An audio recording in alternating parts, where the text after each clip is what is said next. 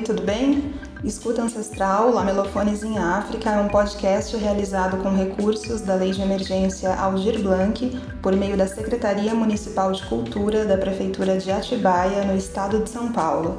O podcast convida a escuta de artistas brasileiros que, a longa data, vêm direcionando seus trabalhos a instrumentos dessa família conhecida como lamelofone. São profissionais ligados à criação musical, artesanato e pesquisa acadêmica que, em depoimentos, nos ajudam a compreender a dimensão cultural dos lamelofones no continente africano. Sem intenção de ser um documento técnico, tampouco definitivo sobre os instrumentos aqui apresentados, Escuta Ancestral se baseia em uma troca de experiências, histórias, reflexões. A trilha sonora original é assinada pelo músico Valério.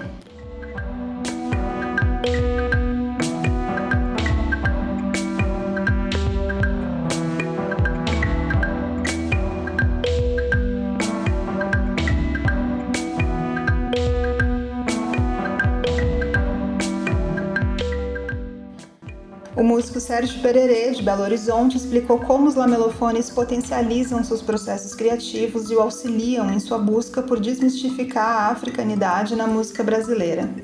Pererê é um artista multifacetado, compositor, cantor, multiinstrumentista, produtor, ator e escritor.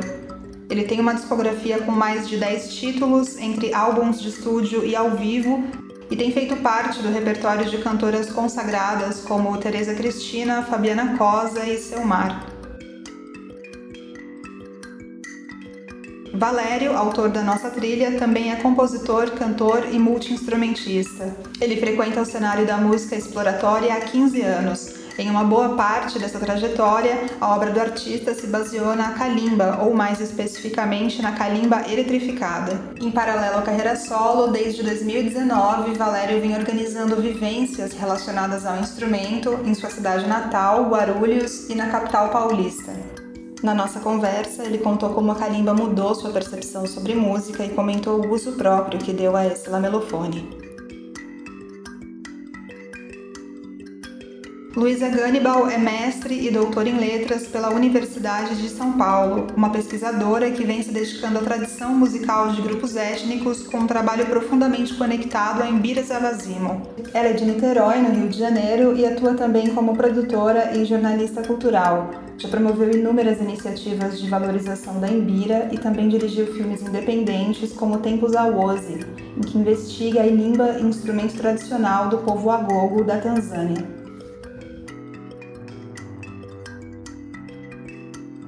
Compositor, cantor, percussionista e construtor de instrumentos africanos, Fábio Matu nasceu em Brasília, foi criado no estado do Maranhão e se mudou para São Paulo no fim dos anos 80. É cofundador da banda Timbiraçu, um projeto que começou em 2010 como dupla, atualmente sobe aos palcos como noneto e tem como proposta aproximar a Imbira e a Timbila de alguns ritmos populares do Nordeste brasileiro. Timbiraçu também é o nome de um instrumento que o Fábio elaborou para o grupo, uma combinação da imbira niunga niunga, propagada em Moçambique, com a timbila, o xilofone do povo chope, também moçambicano.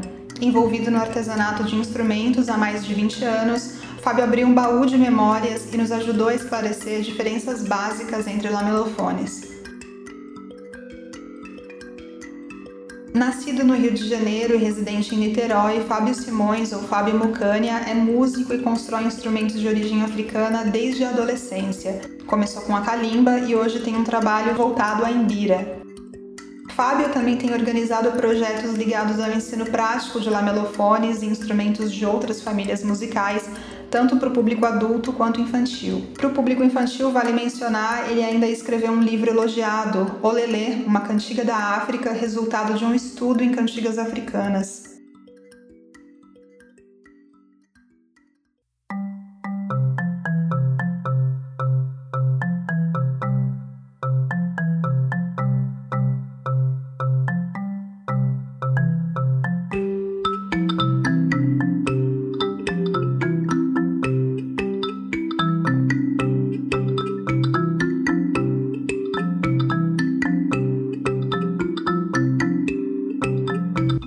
Lamelofone é um termo eurocêntrico determinado por ciências que estudam instrumentos musicais, como a etnomusicologia.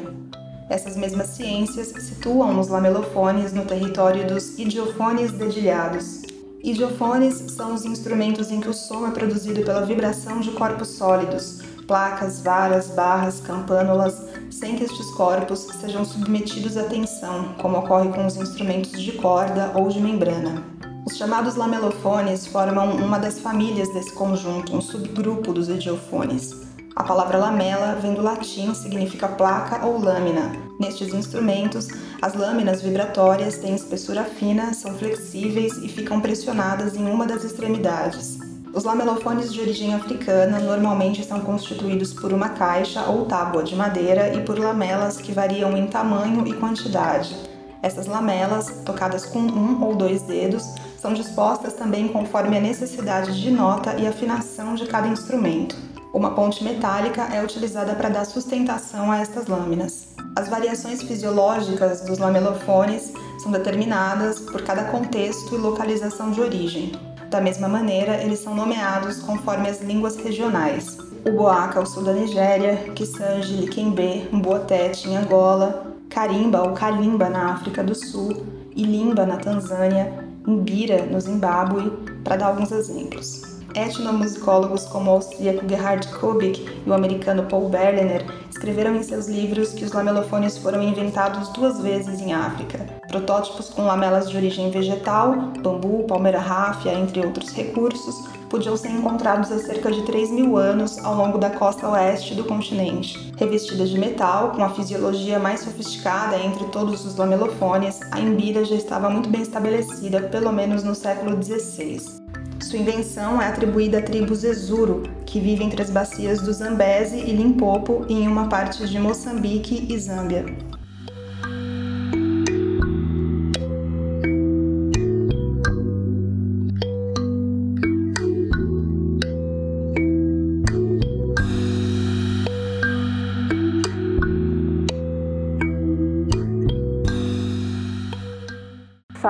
Lamelofone, é fazer referência à classificação do Hombostel SAC, um sistema feito por europeus, alemães, para ser mais específica, e direcionado a curadores de museus, a bibliotecários, musicólogos e estudiosos africanos, como Kofi Agaú, por exemplo, já rejeitam essa classificação como uma imposição colonial homogeneizante e procuram se referir aos instrumentos africanos levando em conta o que os próprios africanos dizem sobre eles e que é profuso em simbolismo. A fala anterior é da Luísa. O sistema de classificação dos lamelofones se estabeleceu nos anos 20. Na década de 50, a etnomusicologia emergiu para estudar cultural e contextualmente músicas de não europeus, de trabalhadores do campo europeus e de minorias étnicas ou raciais marginalizadas.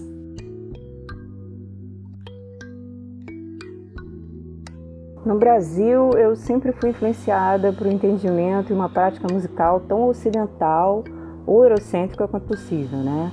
A maioria das pessoas, salvo aquelas que têm a possibilidade do contato com, com as manifestações de origem africana desde a infância, só entende a música propriamente dita a partir dos parâmetros do Ocidente, já que esses são os que são celebrados né, tanto nas escolas quanto nas universidades aqui no Brasil. No mestrado, eu estudei literatura e filosofia mas no doutorado, como a música me chamava, eu resolvi tomar um caminho interdisciplinar.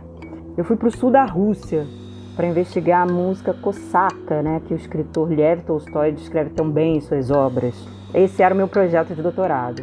Nesse percurso, a despeito de estar em um lugar tão improvável para uma pesquisadora negra como o interior da Rússia, o extremo sul da Rússia, entre quase na Chechênia, né, entre sanfonas, barabães e velhinhos com dentes de ouro. E muita gente me olhava de uma forma esquisita e falava assim: Chorny, quer dizer, negra? Como assim? Nunca tinha visto um negro na vida. Apesar disso tudo, eu descobri uma música profundamente vinculada à fala e que afluía de todos os afazeres cotidianos. E essa música era de quem? Né, eu me perguntava. De ninguém, ou de todo mundo. E todos, de alguma forma, dela participavam. A música encarnava a cultura ou a tradição, se preferir, e a cultura do povo, ponto. Ali eu aprendi muito, sabe? Especialmente com um mestre russo chamado Yuri Cherkov, com quem eu viajei e que me deslindou esse universo particularíssimo. Na época eu até falava russo. Depois eu passei um ano na Inglaterra, o que serviu para que eu conhecesse muitos músicos africanos músicos de ruas, de praças, de metrô, que vinham de todos os países do continente para tocar em bira, corá, timbila, enfim, uma série de instrumentos que eu jamais tinha visto no Brasil. Eu fiquei encantada e resolvi ir à África. Pronto. Daí, em 2016, eu pisei pela primeira vez no continente, na cidade de Harare, capital do Zimbábue. A escolha na época, hoje, eu vejo, não poderia ser melhor, já que o Zimbábue, por ser um país bastante fechado, né, devido especialmente à ditadura do Robert Mugabe, que ainda vigorava na época, guardava e guarda muito de uma África aldeã, vertical em seus costumes, mesmo que você esteja na capital. O Zimbábue é rural. O povo, predominantemente Shona, se relaciona intimamente com a sua cultura, o que significa dizer também que eles estão a todo tempo em contato com seus ancestrais, com os quais se comunicam através da Embira de Zavazimo, em contextos visivelmente rituais, como os da Bira, que é o ritual, ou supostamente não rituais, mas que você logo percebe são ritos, são rituais sim. Né? Não existe esse contexto recreativo que as pessoas imaginam. As pessoas vivem num eterno rito, as músicas de Imbira, por mais complexas que possam parecer, elas derivam de uma linguagem raiz muito simples, ou fundamental, que perfaz uma gramática. E é essa gramática sonora de temas como Shemtenguri ou Nyama Musasa, são os temas cânones da música de Imbira, que compõem a língua dos espíritos. E a espiritualidade Shona rege os aspectos práticos da vida. Nos anos 60, um etnomusicologista americano, Robert E. Brown, propôs um novo signo dominante, world music. Posteriormente, por décadas, essa expressão serviu a uma indústria que triunfou com o sufocamento de histórias, identidades e complexidades interculturais. A seguir, a gente escuta o Fábio Mucânia. A questão da música africana, ela é um, uma potência pelo Ocidente, ela é constantemente abafada ou invisibilizada. E não é tentar colocar assim, um vilão e um protagonista, não é nada disso. É porque, veja bem, muitos dos instrumentos de origem africana, eles são simplesmente instrumentos que trazem em si já a, a potencialidade daquela cultura. E a música como veículo da oralidade. Então, a experiência da vida vai estar inserida nisso. E como aquela vida é rica e proporciona tanta diversidade, tanta pluralidade de fatores, de acontecimentos, de experiências, por ter uma relação direta com a natureza muitas vezes, mesmo estando muitas vezes nas grandes cidades, a gente sabe que a, que a relação com a natureza no continente africano é uma relação do que está ligada ao sagrado, né? Então, o Ocidente ele constantemente ele vai atacar essa potencialidade, porque objetivamente aquilo é, é, é uma coisa que pode simplesmente com a natureza que tem, com a natureza que é, com a potência que tem, com a potência que é, é transformar a forma de, de, construir música, pensar música. E o Ocidente quer ser o protagonista de todos os conhecimentos. Então a gente pode entender isso como um jogo, né? Aquele jogo de, de, de disputa de poder. A gente sabe que existe um vencedor invicto há muito tempo que ele não está indo nem para o campo de batalha guerrear, porque a música africana por si só ela ganha, seja com conjuntos, com músicos solo ou com seus instrumentos, ela é simplesmente fantástica. O mundo inteiro consome música africana. Né? E a gente sabe por que ela tem um, um sentido visceral, né? natural. Né? Para povos de alguns países africanos, as manifestações artísticas possibilitam um ingresso coletivo à esfera do sagrado, Instrumentos como a embira são poderosos veículos para a comunicação do mundo material com o espiritual, e a música de embira, dissociada da ideia de artista e audiência, serve de tecnologia propiciadora de comunhão e estabilidade cultural para essas comunidades. A minha relação com a música, ela muda a partir da minha primeira ida para a África, com o intuito de pesquisa e aprender a fabricar os instrumentos e tudo mais. É, eu, eu pensava na música de uma forma ocidentalizada mesmo, né? Tipo, em ter uma banda com instrumentos africanos e tal no Brasil e fazer uma coisa que eu pudesse estar no mercado de shows e coisa e tal, mas Quando eu encarei de frente a coisa com os instrumentos africanos, de querer fazer para vender e tal, eu vi que não ia ser fácil, que não ia ser bem assim e que talvez o lugar que eu estava inserido não tivesse tão bem preparado para essa ideia não, porque por incrível que pareça, o Brasil é um ambiente hostil para trabalhar com música africana, bem hostil. Então, a minha música ela começou a se transformar a partir dessa primeira ida, porque eu vi no continente africano a música com outro olhar, né? no outro prisma. A música sem holofote, a música sem plateia, a música sem bilheteria, a música sem recursos, a música independente da eletricidade, a música independente da circunstância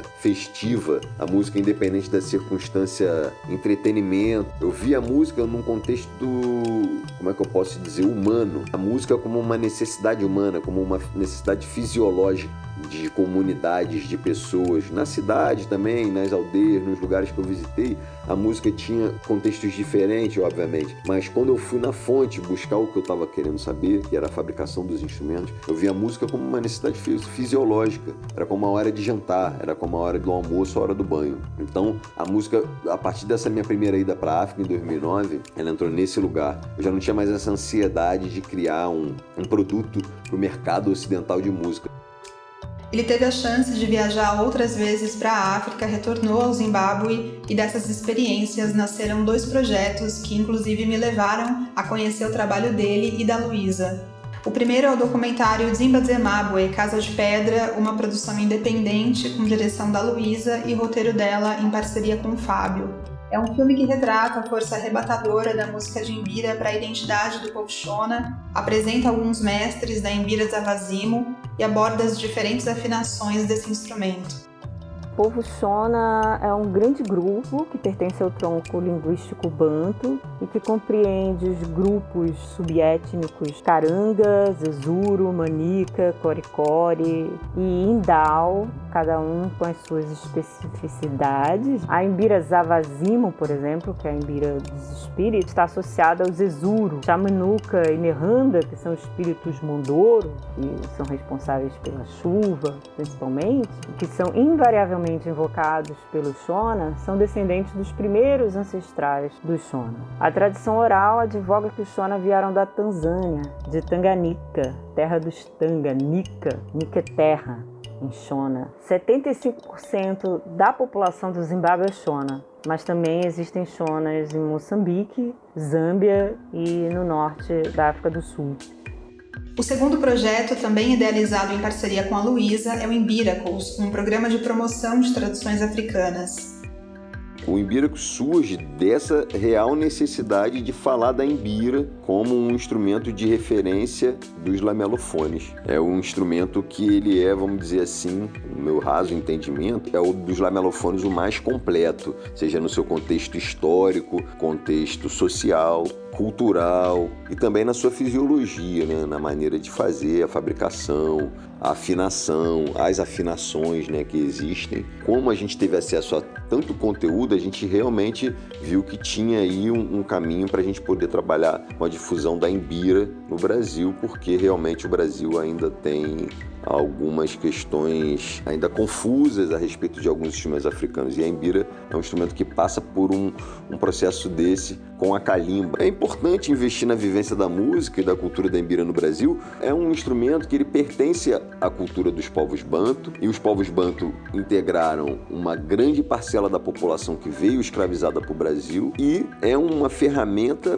poderosa de conexão tanto com conhecimento musical africano, tanto com a experiência espiritual que a música de Imbira pode proporcionar, né? Porque é uma coisa bem particular de cada um, né? Cada um tem um entendimento sobre isso. As pessoas podem ouvir a música e não entender o que, que ela, aonde ela quer chegar, né? Você pode ouvir a música e se agradar da música e achar que a música é a música e se encerra em si. Mas a música de Imbira particularmente não, ela é uma música que ela tem um propósito muito particular e específico. Tanto que a Imbira mais completa, né? Mais complexa assim que, que tem para se aprender e fabricar e, e tudo mais é a Imbira Zavazimo. Então, eu acho que é muito importante importante a difusão desse instrumento no Brasil e do conhecimento das pessoas, porque é um instrumento que traz em si diversos conteúdos importantes para a nossa construção de identidade cultural como pessoas pretas fora da África. Foi acompanhando o conteúdo do Imbiracles que eu também conheci a obra do Pererê. Em uma sessão exibida no YouTube, o músico mostrou algumas composições próprias na companhia de uma imbira e de uma timbila. E essa a questão dos lamelofones na minha vida, eles são parte da minha liberdade de expressão, de experimentação. É porque eu me propus né, a um caminho musical que é um caminho muito difícil, muito difícil porque é, eu poderia talvez feito uma escolha de fazer aquilo que eu já sei que funciona. Durante a vida, fazendo música a vida inteira, a gente consegue perceber o que, que funciona, o que, que não funciona. Estou dizendo mercadologicamente, né?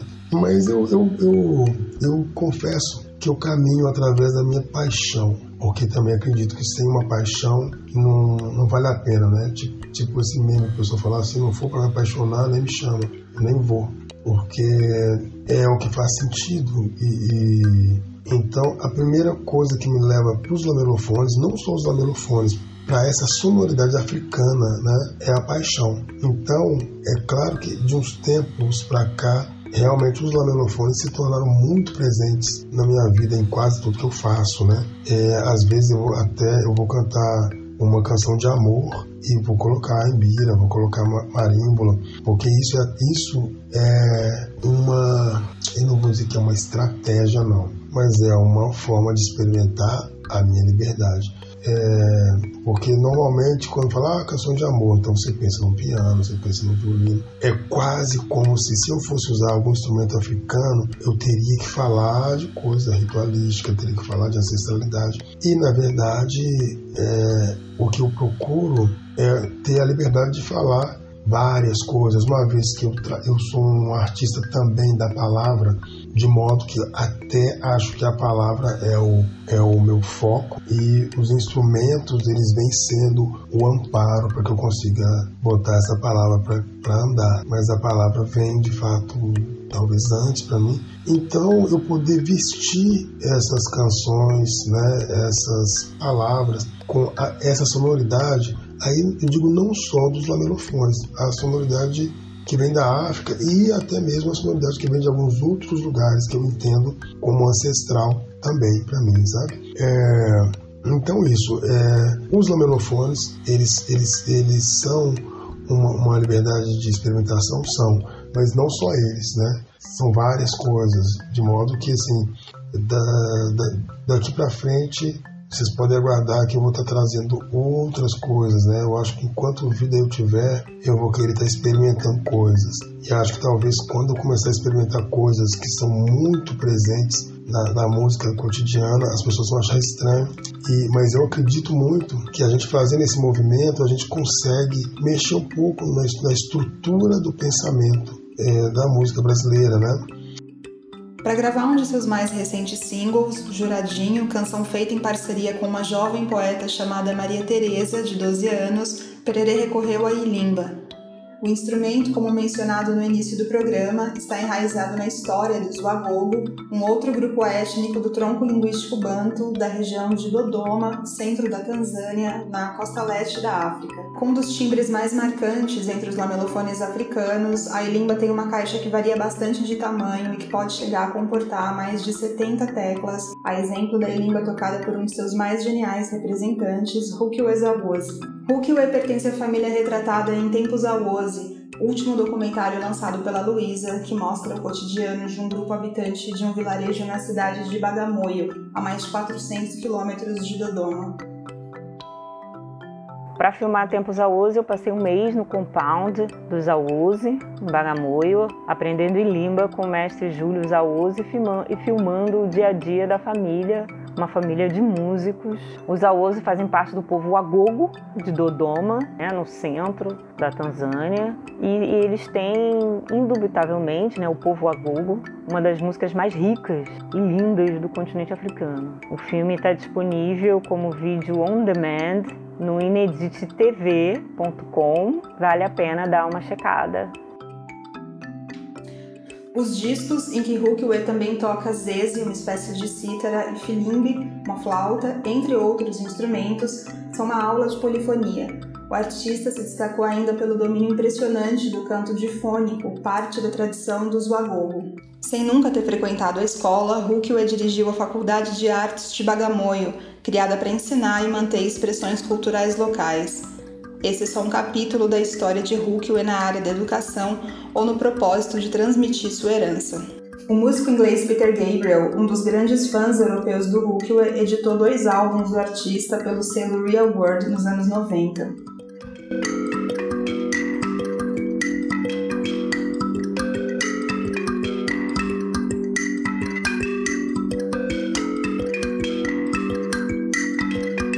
Os lamelofones, de modo geral, eles ficaram transitando na minha vida desde a infância, porque logo pequeno eu conhecia aquelas calimbas né, que a gente encontra direto por aqui e tal. E uma vez também, quando fui para Europa, aí na Europa eu tive acesso a Imbira, mas assim, ainda é uma coisa muito por. É impressionante como que as coisas africanas chegam na Europa com uma força maior do que aqui até. Mas o meu contato real, assim, com a Imbira foi quando eu fui a, a Moçambique, porque eu fui fazer alguns shows com um parceiro meu, que é Zal Sissoko, do Senegal, de Casamance, e toca Cora. A gente fez um, um, álbum junto e a gente foi pra África. Então acabou que foi ali que eu tive então um, um contato com a Ibira no sentido de querer tê-la dentro do meu trabalho, dentro da minha história. E foi ali que ela me encontrou também. Em 2020, o músico guarulhense Valério lançou o álbum Cratera, um registro todo composto com uma única calimba que aqui aparece predominantemente eletrificada e em algumas poucas faixas dialoga com guitarra, cavaquinho e trompete. Ter gravado um disco inteiramente feito na calimba me colocou em conexão muito próxima, uma relação íntima com o instrumento. E com a calimba eu venho buscando destacar ela em meus projetos musicais.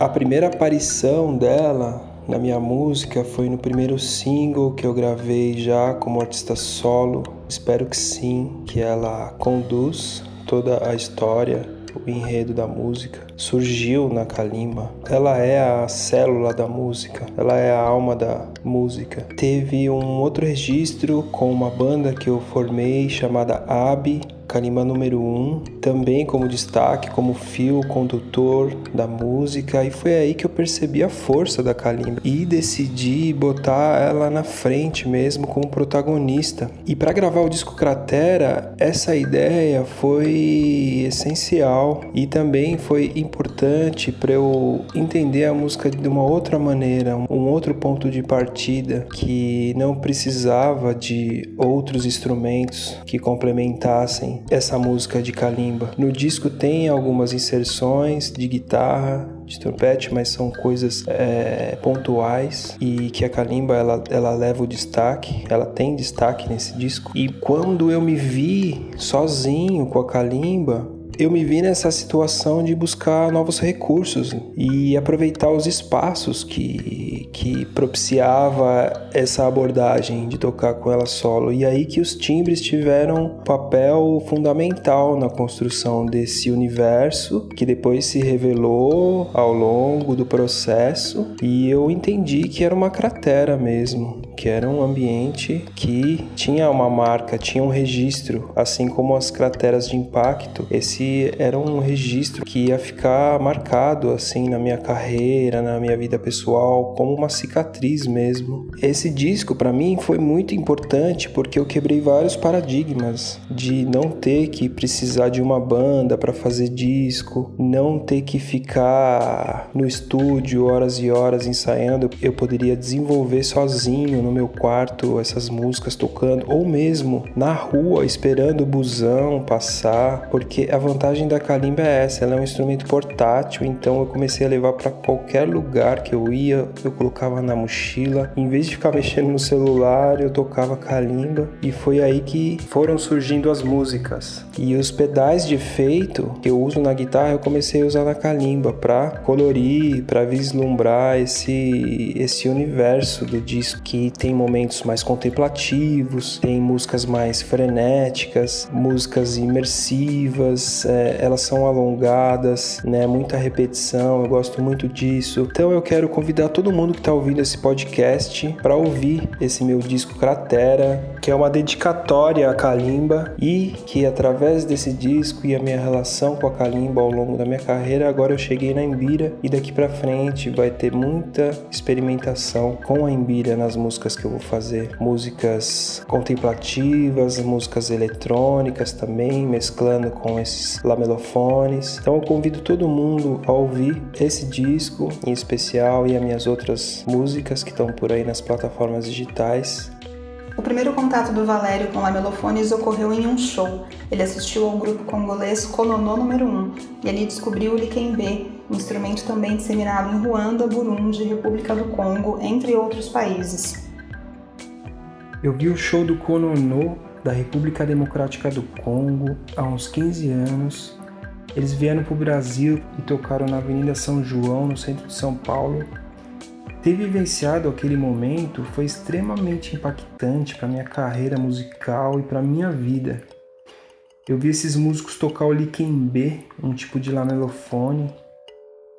Era uma música contínua e circular que não tinha pretensão de resolver com grandes viradas ou virtuosismo as composições tinham pequenas mudanças, mas que representavam grandes sensações. Aquilo me encantou de tal maneira que eu tive certeza que eu ia tocar um instrumento daquele tipo, principalmente pela forma que toco a guitarra, que é o meu instrumento de formação. Sempre me aproximei da guitarra buscando a percussão como referência. Eu fazia batuque no peito e transpunha para a guitarra. Então, quando eu vi o Likembe, eu falei: é isso que eu vou tocar. Ao mesmo tempo que era percussivo, também era melódico. Kononô existe há 55 anos. Teve como precursor o mestre angolano Mindié de.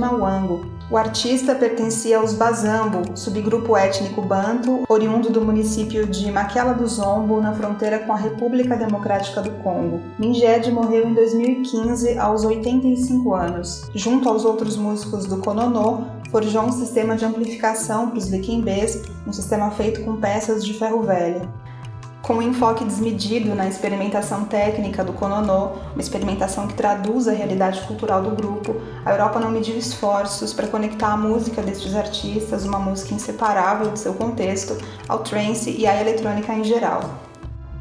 Em 2003, impulsionado por um selo da Bélgica, o Cremed, o Kononô fez a primeira turnê fora da África enquanto projeto de, abre aspas, fecha aspas,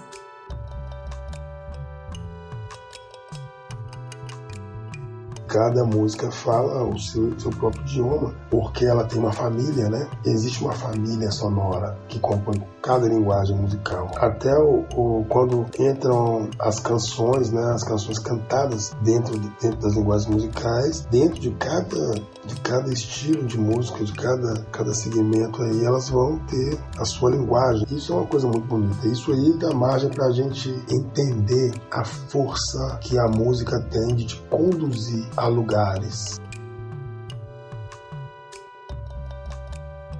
Natural dos Camarões, Francis Bebey foi um compositor, multiinstrumentista, escritor, filósofo e musicólogo também interessado em amplificação. Ele criou um repertório sem igual com uma sansa eletrificada, um repertório em que esse lamelofone se encontrava com outros instrumentos de origem africana, tambores, harpas, flautas, além de guitarra e sintetizador. Na mesma época, anos 60, agora nos Estados Unidos, um artista dois anos mais velho que Bebê, Phil Coran, ativista e lendário músico de jazz, adotou a calimba eletrificada. Frankphone é o apelido que ele deu ao lamelofone em referência à mãe Frank. Coran, que flertava com a musicologia e a construção de instrumentos, é de uma geração que buscava exumar uma história cultural então suprimida desde o início do tráfico de pessoas escravizadas no Atlântico. Maurice White, do Earth, Wind and Fire, traduziu a revolução que a kalimba causou na vida dele em uma canção célebre, Kalimba Story. A letra fala sobre uma música sagrada e ancestral que o orienta para o futuro e o ajuda a superar tempos difíceis. Maurice não reduziu a kalimba a essa singela homenagem. O instrumento que ele tocava magistralmente tinha destaque nos shows do Earth, Wind and Fire. O grupo, aliás, teve Phil Coran como uma espécie de mentor. Mais adiante, na virada dos anos 70 para os 80, Larage, um dos precursores do estilo musical ambient e um convicto promotor da meditação transcendental, mesclou a kalimba com a cítara eletrificada e sintetizador. Numa relação mais efêmera, o hip hop americano encontrou na kalimba uma ponte com os antepassados. Andre 3000, Questlove, Q-Tip e Madlib são alguns artistas que já recorreram à representação espiritual desse instrumento em produções. Falando em hip hop, tem Daimaraire, cofundador do Shabazz Palaces, é filho do mestre zimbabuano do Missani Maraire, um tocador e professor de Imbira Zavazimo e Nyunga muito envolvido com a comunidade africana em Seattle. Tupai, Tendai herdou a vocação para Imbira, além de tocar, ele vem perpetuando essa tradição por meio do ensino. Eu sou músico autodidata e um futuro assistente social que sempre pensou na música como ferramenta de inclusão. Comecei a organizar as minhas vivências de calimba há dois anos, em 2019, com o propósito de difundir esse instrumento refletir sobre as origens dele e pensando também em aproximar o público da prática musical. Instrumentos como a kalimba envolvem um aprendizado orgânico, intuitivo, que muita gente nem imagina que existe.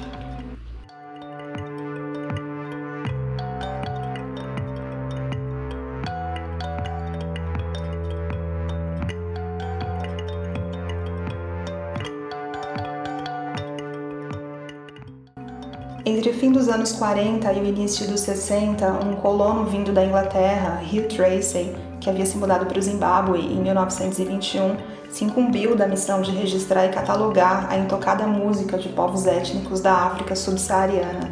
A partir de excursões por 12 países, Tracy formou um acervo com milhares de gravações de campo, feitas em fitas magnéticas, tecnologia de ponta na época, e algumas centenas de coletâneas em vinil, um acervo que o transformou em uma das figuras mais prestigiadas da etnomusicologia.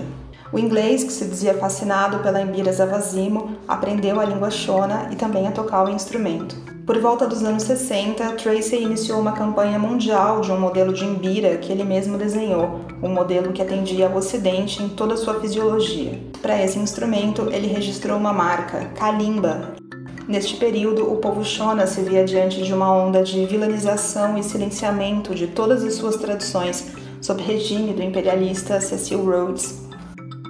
A calimba do Hugh Trace não é um instrumento africano. Hugh Trace foi um antropólogo inglês tão colonizador quanto Cecil Rhodes, um doente que batizou a região onde hoje está o Zimbábue de Rodésia. Imagina, próprio nome, né? Um queria conquistar as terras e as riquezas africanas, enquanto o outro quis conquistar a alma do povo, sequestrando sua música. O acervo dos Trace, chamado de Ilan, permanece até hoje na Universidade de Rhodes. A universidade tem esse nome, então você tem um acervo que se diz de música música africana, se diz o maior acervo de música africana, numa universidade que se chama Rhodes, um colonizador sabidamente racista na África do Sul. Então, como isso pode acontecer? A Biblioteca Internacional de Música Africana, a que Luísa se refere, ILAN, fica em Makanda, antiga Grahamstown.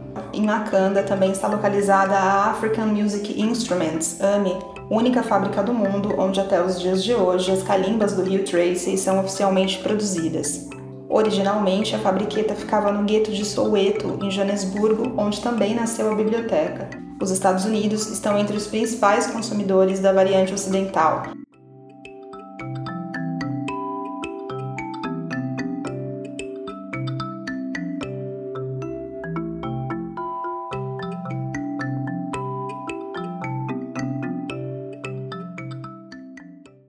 Perguntei a Luísa a respeito da contribuição das mulheres na tradição da Embira, levando em consideração o trabalho de artistas como Stella Chiwesh, que tem quase 50 anos de carreira. Bom, é, apesar dessa predominância dos homens nesse cenário da Embira, Zavazimo, muitas mulheres meninas, inclusive, tocam Embira hoje no Zimbábue, né? Não só a Embira Nyunga Nyunga, que é ensinada nas escolas, nas aulas de música, e eu tive a oportunidade de ir numa escola do Zimbábue, uma escola para crianças especiais, né, e, e assistir a uma aula do Tisha Muzavasi, uma aula de Imbira para essas crianças e foi lindo demais. Mas também a Imbira Zavazimo é tocada por meninas e mulheres. Mulheres que fazem parte de famílias com ligações fortes com a Imbira, como a Chipo Azara, que eu tive a oportunidade de conhecer, que é irmã do João Azara, dentre muitas outras, tocam desde a infância e ensinam para os filhos e para as filhas, e muito cedo se tornam mestres no instrumento. Não é raro você ver crianças, adolescentes tocando embira muito bem, a embira de Zavazimo, e cantando também. Tocar embira Zavazimo, claro, exige um comprometimento maior, e existe sim uma tradição masculina nesse trânsito com os espíritos. Para se tornar uma Guenimbira Kadzi, né, quer dizer, uma mulher que toca embira, é preciso se tornar uma sacerdotisa também. E homem algum pode interferir nessa realização, já que se trata de um chamado dos vadzimo, dos espíritos. Mas é necessário também que a gente veja essa questão de uma forma mais ampla, menos ocidental. Né? A, a Imbira Zavazimo é um instrumento ritual, ou seja, ela reside no seio da comunidade, onde cada indivíduo exerce seu papel. As mulheres, elas dançam, elas cantam, elas tocam engoma, né, tambor, elas tocam o oxo, que é o chocalho que acompanha a Imbira, e também empenham funções importantíssimas, como a de Vikiro, que é o médio espiritual que conduz a cerimônia, de Nyanga, que é o curandeiro, né, um médico vinculado ao universo espiritual. Na Bira, as mulheres também são responsáveis por fazer a cerveja sagrada, que é tomada durante o ritual. Enfim, o Guanimbira não é uma existência solitária nesse lugar, né? A Imbira ela não está solitária, ele é parte de um contexto onde todos os elementos são importantes. Quando eu estava no Zin, eu participei de uma bira, né, de um ritual, na qual os virico, os vikiro, quer dizer, era uma mulher.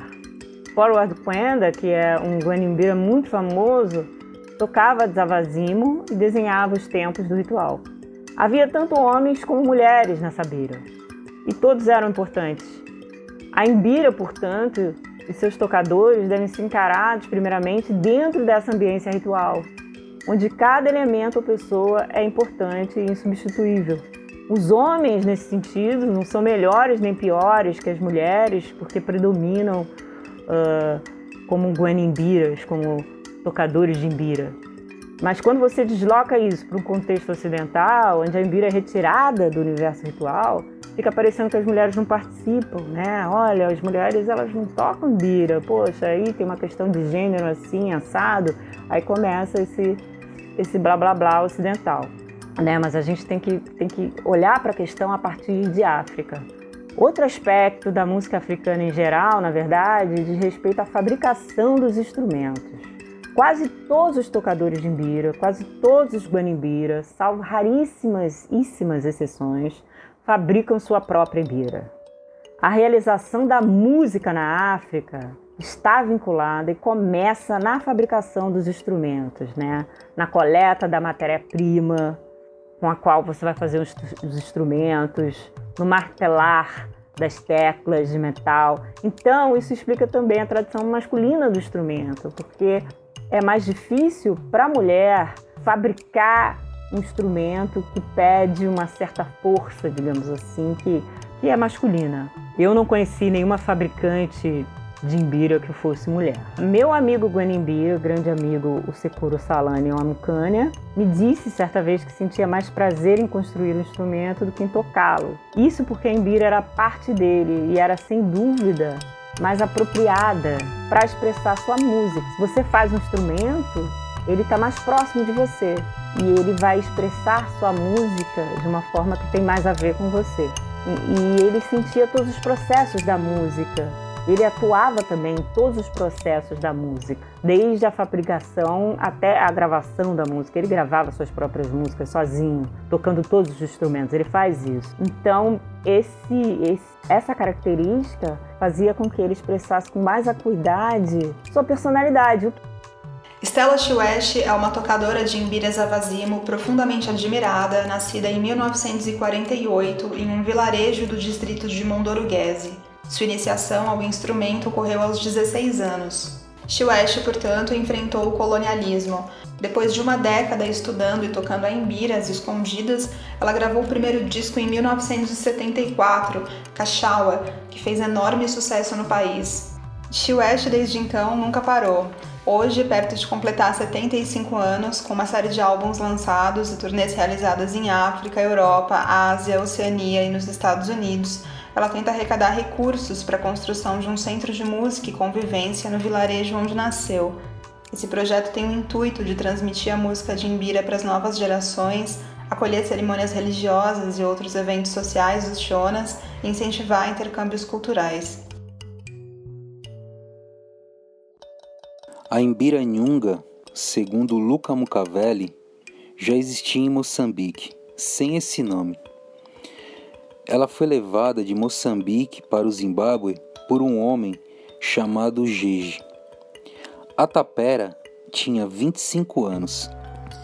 Era da Rodésia do Sul. Um dia resolveu sair da sua comunidade e viajar 320 quilômetros de sua casa em Mungwandi até o nordeste de Tete, em Moçambique. Escutou ao chegar o Sanzi ou Kassanzi, conhecido como carimba, tocada pelo povo local Vazena ou Vanyungwe. Com o passar dos dias, aprendeu a Chicunda 1 e Chicunda 2. Tapera adquiriu uma carimba em tete de 13 teclas.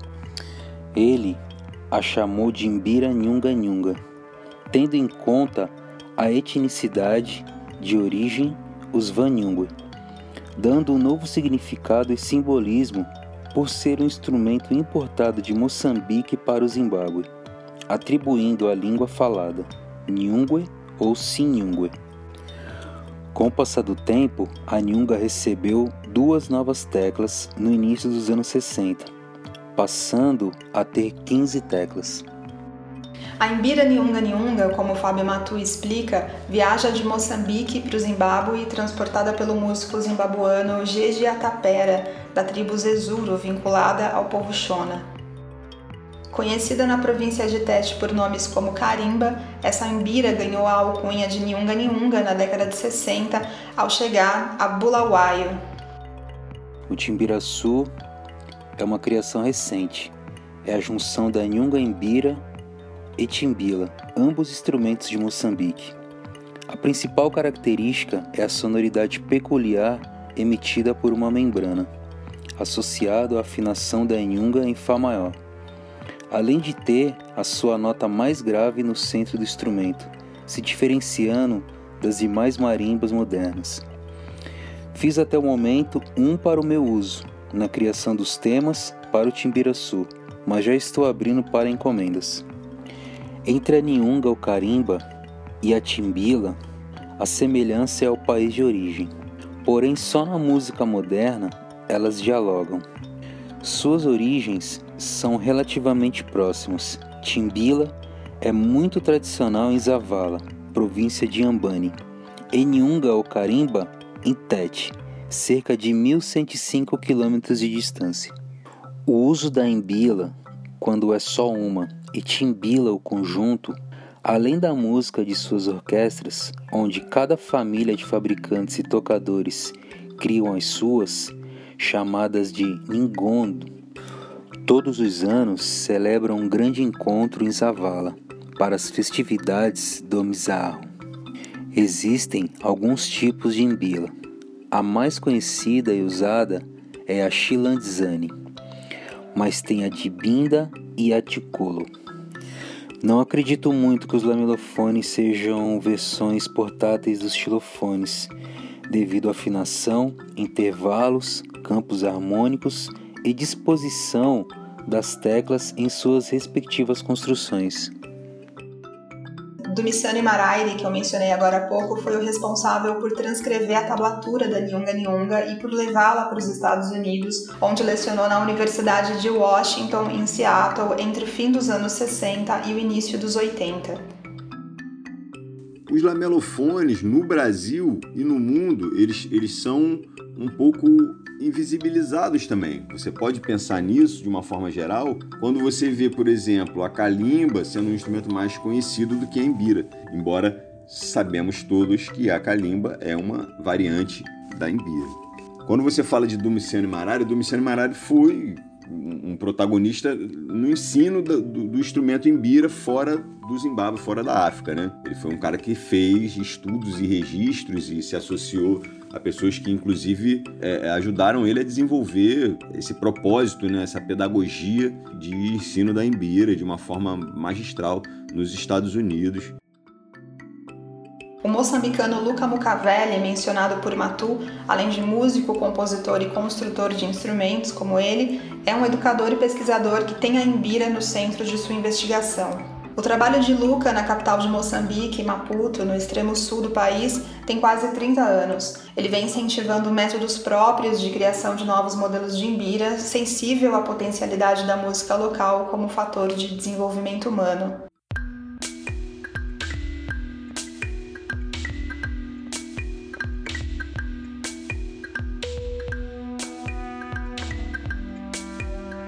Há relatos de lamelofones sendo tocados no Brasil desde o século XVII até o século XX, 1930 mais ou menos, e eles eram chamados de marimba. O interessante é que o plural de limba, instrumento do povo Wagogo de Dodoma, na Tanzânia, é malimba ou marimba, já que eles não diferenciam muito o R do L. Não sei se é coincidência, né? Se essa marimba aí que chegou ao Brasil passou pela Tanzânia. De qualquer forma, estamos falando de línguas banto, então há muitas coincidências. Em uma pintura do Jean, do Jean Debré, feita entre 1816 e 1830, há um instrumento que se parece muito com o uboaca, né? Porque ele tem uma cabaça e as teclas e tal. E o uboaca é um lamelofone do povo Ibo, predominante no sul da Nigéria. Então talvez existam várias heranças mescladas aí. Esses instrumentos desapareceram certamente porque não encontraram um contexto ritual onde pudessem sobreviver, né? Ao contrário, por exemplo, do berimbau, que encontrou a capoeira. Esses instrumentos africanos são, como eu já disse, instrumentos rituais. Então, esses lamelofones não encontraram esse contexto aqui no Brasil, né? Não existe essa existência solitária em África. A pintura de Debré é uma das numerosas pistas da existência desse tipo de instrumento na corte do Rio de Janeiro, décadas antes da abolição da escravatura. Às vezes eu me canso um pouco de ver as pessoas dizendo, ah, esses instrumentos exóticos e tal. E até mesmo meu canto, que eu considero exótico. Então eu faço muita questão de deixar bem explícito que não só meu canto, como a minha musicalidade é algo brasileiro, né? É e dizendo isso, é, eu quero dizer que, na verdade, a música brasileira, ela toda é fundamentada na música africana. Né? São muitos elementos da música africana que estão presentes na nossa música, não só na estrutura rítmica, como na estrutura harmônica. Só que a gente, a gente, de fato, assim, o racismo estrutural ele entrou nesse lugar também da música, né? De pesquisa e de exótico, né? De cultura popular, que eles fazem de tudo para poder acabar.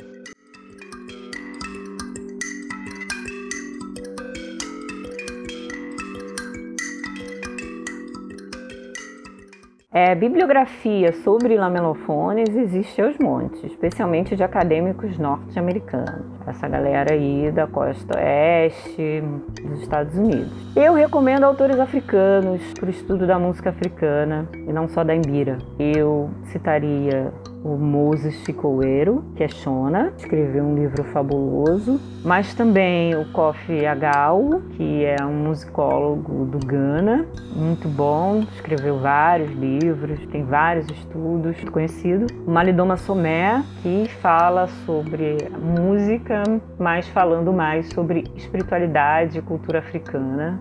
Eu escrevi um artigo sobre o Malidoma Somé e a música para a revista Ítaca da UFRJ, cujo link está disponível na minha página do Instagram, arroba Quem quiser, tá lá eu recomendo a leitura. A cultura dos povos africanos está recheada de música, ela é música. Então, a literatura africana também tá. Se você pega a literatura ficcional africana para ler, você vai encontrar muita música, um Chinua Achebe, por exemplo. Basta saber como ler.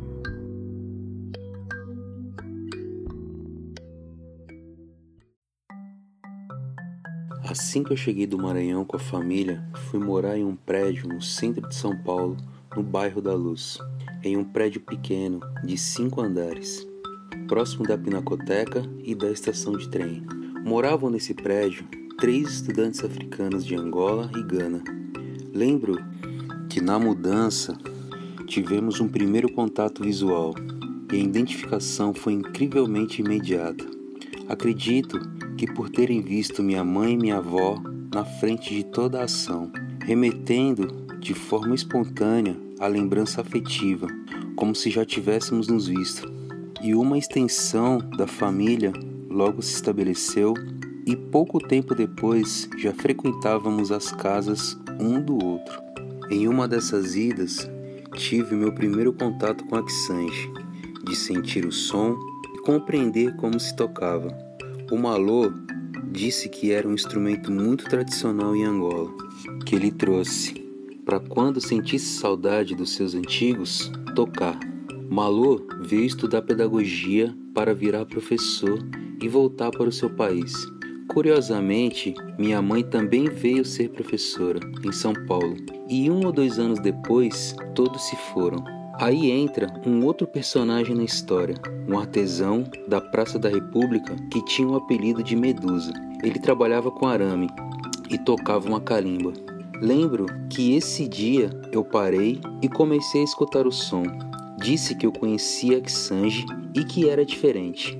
Isso foi abertura para também um começo de amizade, passando a frequentar alguns dias a sua banca, só para poder tocar. Medusa era nômade e também se foi. Isso estou falando do início dos anos 90. Em 2002, fui em um show do músico Décio Gioielli, só de lamelofones, bem intimista, meio que por um acaso. Foi lindo demais. Conversei rapidamente com ele e comentei do meu contato. Décio, nesse período de 13 anos, foi o primeiro artista que encontrei que tinha um trabalho voltado a essa família de instrumentos. Foi onde vi pela primeira vez uma embira. Dois anos depois, fui morar com minha companheira em Niterói, onde conheci meu parceiro de trabalho, Fábio Simões, pesquisador e construtor de calimbos. Foi ele o grande responsável pela minha primeira produção de um lamelofone. Eu já fabricava instrumentos também, instrumentos tradicionais, tambores do estado do Maranhão. E como sobrava uns pedaços de pele, fiz uma sansula. Tempos depois, recebi uma encomenda de um balafon.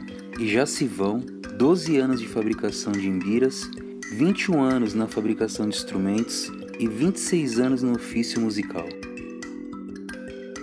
Escuta Ancestral chega ao fim. As composições da trilha sonora deste podcast estão reunidas em um disco que você pode acessar no perfil do Valério no Bandcamp.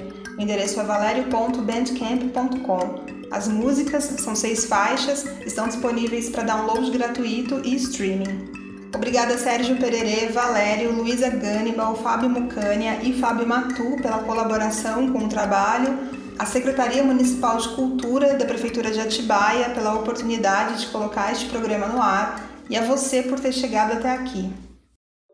Né, então, o trabalho que eu desenvolvo e que outros amigos têm desenvolvido aqui também no Brasil, muitas pessoas fabricam instrumentos africanos aqui, é, é um trabalho de formiguinha, por incrível que pareça. Então a gente precisa de apoio, precisa de grana, precisa de oportunidades, precisa de veículos, precisa de ferramentas para desenvolver melhor o nosso trabalho, precisa de possibilidades para que a gente seja realmente o que a gente pode na nossa potência maior.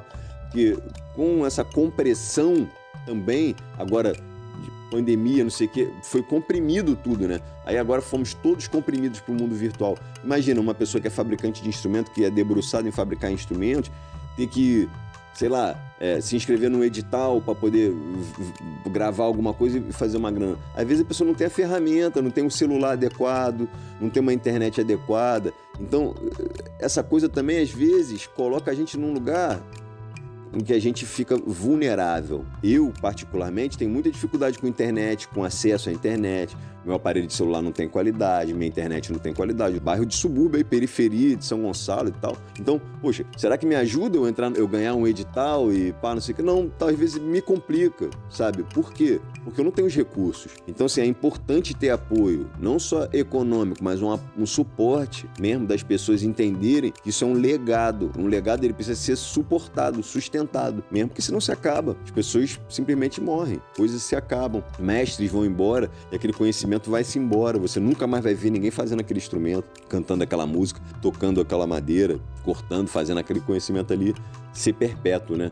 Então, para ser perpétuo, para ser como um rio, né, perene que leva água até o mar, a gente precisa do apoio da pedra, precisa do apoio da areia, precisa do apoio dos galhos, precisa de todo mundo junto, né, para que a gente faça esse rio correr até o mar.